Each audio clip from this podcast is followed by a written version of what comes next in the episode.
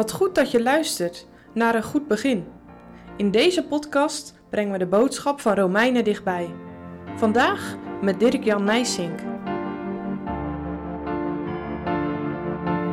Het thema van vandaag is de kerk van Rome. En ik lees Romeinen 1, vers 5 tot en met 7.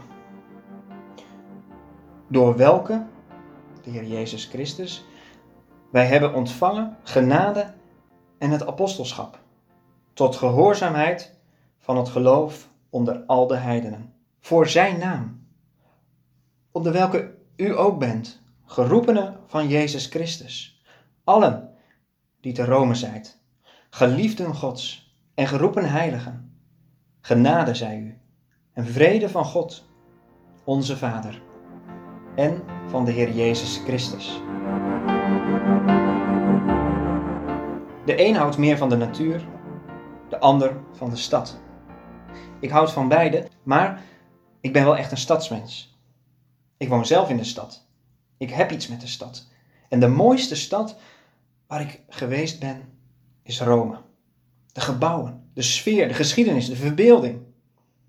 Het wordt de Città Eterna, de eeuwige stad genoemd. Een stad in het hart van onze westerse beschaving. Eeuw na eeuw was deze stad belangrijk. Ook in de tijd van Paulus sprak deze stad tot de verbeelding. Het was het centrum van het machtige Romeinse Rijk, de stad van de keizer, de trots van de Romeinen, ongeëvenaard in schoonheid, trotsheid, roem en sterkte. In deze machtige wereldstad zijn in de tijd van Paulus christenen. Er is een kerk in Rome. En dat is een enorm wonder. Het is Gods genade en ontferming. En daarbij valt alle pracht en praal van de stad in het niet. Allen die te Rome zijn, geliefden van God en geroepen heiligen. Lees over dat zinnetje niet te snel heen. Sta eens stil bij deze woorden. Paulus groet de gelovigen in Rome. Maar het is wel een enorm wonder dat er in Rome christenen zijn. Een gemeente uit Joden en heidenen, door Gods genade opgezocht, aangeraakt, veranderd, geheiligd.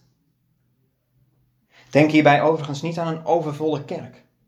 Bij de kerk van Rome denken wij natuurlijk aan de Rooms-Katholieke kerk met de Sint-Pieter als het symbool.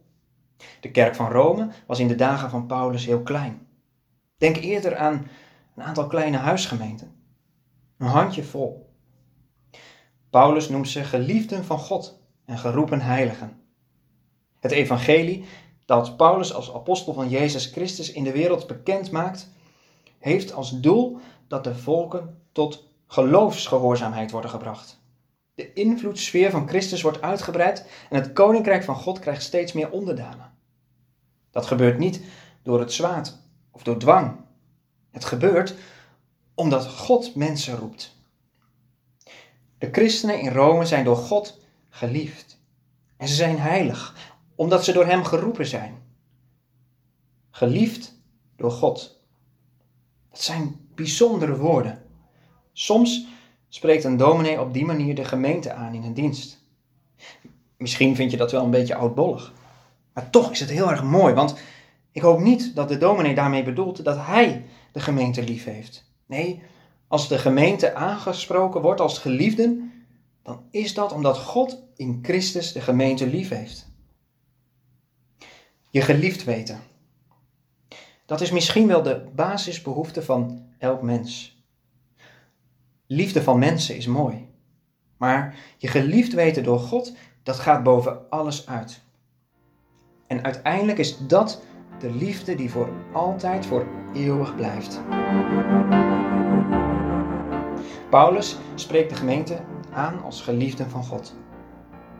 Zo kijkt God om Jezus wil naar de gemeente. Als lid van de gemeente deel je daarin. Denk maar aan de zegen die de dominee op de gemeente legt namens God. Toch is het voor jou en mij van levensbelang om ook persoonlijk die liefde van God te kennen. Is dat in jouw leven gebeurd? Ken je die liefde? Verlang je ernaar?